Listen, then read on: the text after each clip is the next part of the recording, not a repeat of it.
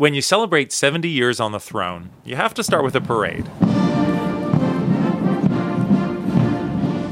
Britain's four day platinum jubilee for Queen Elizabeth kicked off on Thursday with a birthday parade. 1,400 soldiers, decked out in their finest red tunics, marched in precision drills for their queen. After the parade came the 82 gun salute. And really, the only thing that can top an 82 gun salute is a 70 plane flyby. Some of the Royal Air Force jets flew in formation to create the number 70 as a smiling Queen Elizabeth, surrounded by most of her royal family, looked on from her balcony at Buckingham Palace. Friday, thousands crowded around St. Paul's Cathedral to catch a glimpse of the royal family as they arrived to attend services. People wore the Union Jack in just about every form imaginable. Anne Middleton is from Wales. So we've had dresses made as well for tomorrow um, with a combination of the Welsh Dragon and the um, Union Jack. Um, we've bought t shirts, we've got earrings, we've got uh, socks. The royal family has had its ups and downs with its public over the last 70 years, but Maximilian Somerset says the fact that Queen Elizabeth has been on the throne for so long is good for the country. I think they represent that consistency. That no matter what happens in the family, they pull together, they, they continue to represent consistency. And in an ever changing world that we live in now, I think that that consistency is uh, it, it's foundational for our society, and we look to that. While Britons celebrate 70 years of consistency, they are also uneasily looking towards a very near future without their queen. Her health has been declining. She even missed some Jubilee events on Friday. Support for the monarchy has been falling. More and more young people, like 21 year old Emma Macdonald, would like to see the monarchy go away entirely. I don't mind the Queen as a person or any of them individually, but I think as a concept, as an institution, I don't really agree with it. Consider this after enduring for centuries, will the British monarchy continue? And should it? From NPR, I'm Ari Shapiro. It's Friday, June 3rd.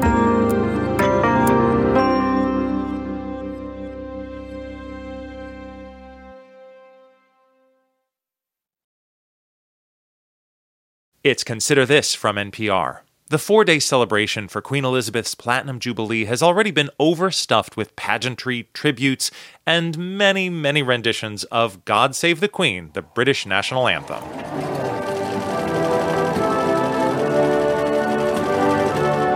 In 1977, people were singing a very different song of the same name, and it was no tribute.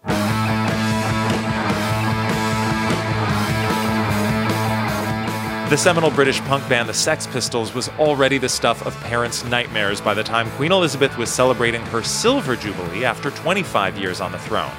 Then, lead singer Johnny Rotten shared his thoughts about the monarchy.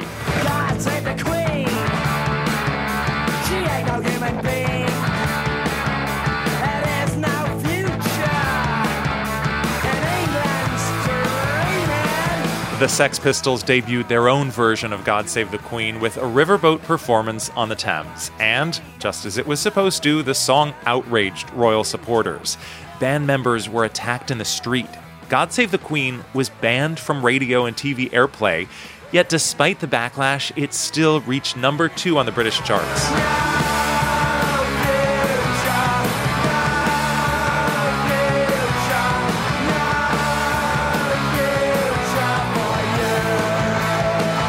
In the end, the Queen had the last laugh. She's still here, and the Sex Pistols lasted barely a year longer, breaking up in 1978. And 45 years will soften anyone, even lead singer Johnny Rotten. This week on Sky News Australia, Rotten said he's a fan of Queen Elizabeth. She ain't no human being as representing a state. She doesn't represent me. I don't want to pay no more tax to keep that, that institution alive. But I totally respect her as, as a real person that she has endured that and maintained, yes, a sense of dignity in it. And I'm always attracted to pageantry. That theme of respect for the Queen, skepticism of the monarchy has been a consistent one this week. Once the Queen that so many love is no longer on the throne, what does that mean for the monarchy? NPR's Frank Langfitt has the story. Queen Elizabeth is 96 years old. starting with Winston Churchill. She's worked with 14 prime ministers and has served longer than any other British monarch, including her great great grandmother, Queen Victoria. Britons such as David Allwood, he's a craftsman who lives outside of London, says the Queen has set the standard for behavior and duty in this country for the past seven decades. Her original speech when she was becoming Queen, and she pledged herself to the country and the people. And uh, really, that is what she's done. And the Queen is definitely, as far as I'm concerned, best thing this country's ever had. Many here also value the Queen for being steadfast and dependable. David McClure is the author of the book, The Queen's True Worth.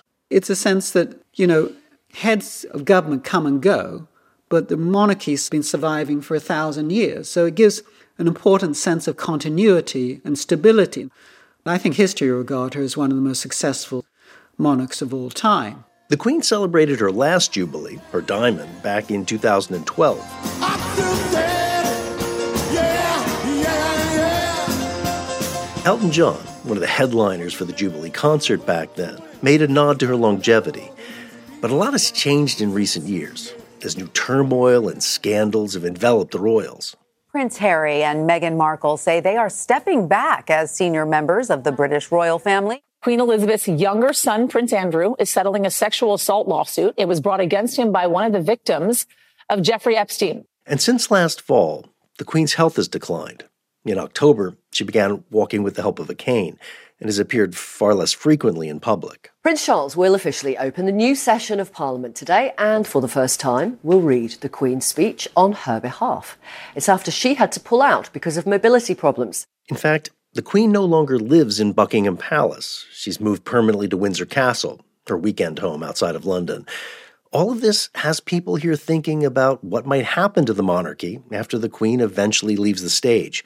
Max Hastings is a former editor of Britain's The Daily Telegraph and The Evening Standard. Many millions of people who have enormous respect and affection for the Queen, who has been on the throne since before they were born, but they're much less committed to the institution of monarchy.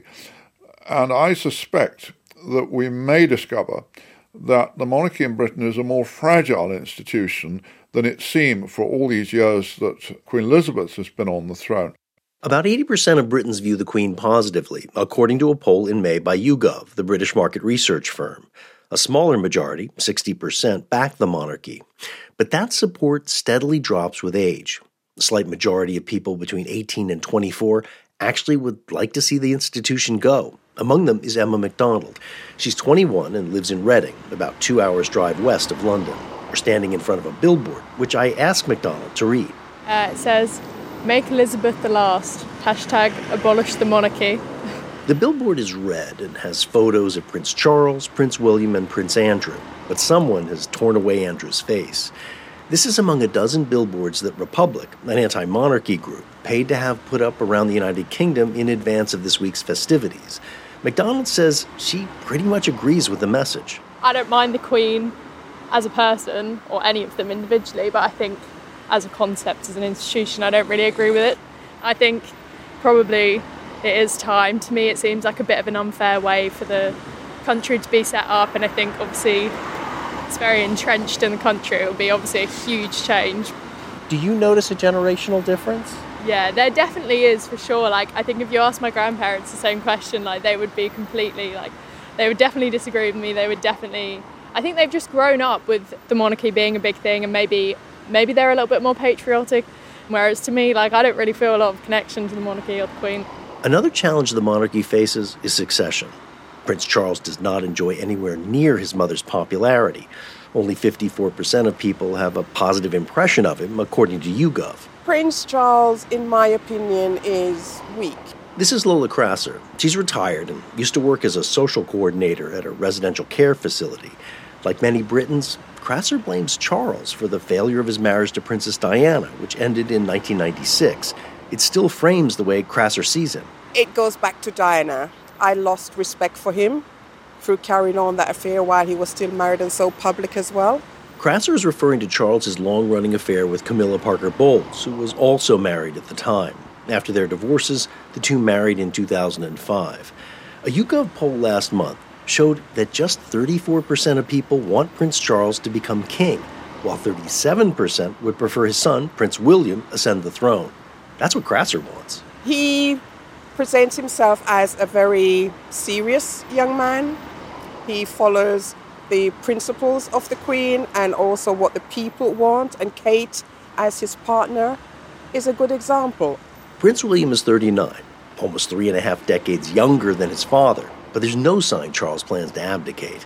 And some say, after so many years in the wings, he's more than prepared to do the job. Dominic Grieve served as a member of the British Parliament for more than two decades and as Attorney General for England and Wales. I think he's going to make an excellent king. I think the evidence of that is overwhelming. He's a man who is assiduous in trying to promote the public interest, has a wide range of charities, and he's very widely travelled, he's very knowledgeable, and he's a very kind man. As for the Queen, over the next few days, the public will celebrate her longevity and her ability to guide an anachronistic institution through many challenges in a changing world. Robert Lacey is a royal historian. The Queen's greatest legacy will be to hand on pretty well working monarchy to her successor. And as Lacey puts it, just to survive as a monarchy in the modern world is in itself an achievement. That was NPR's Frank Langfitt.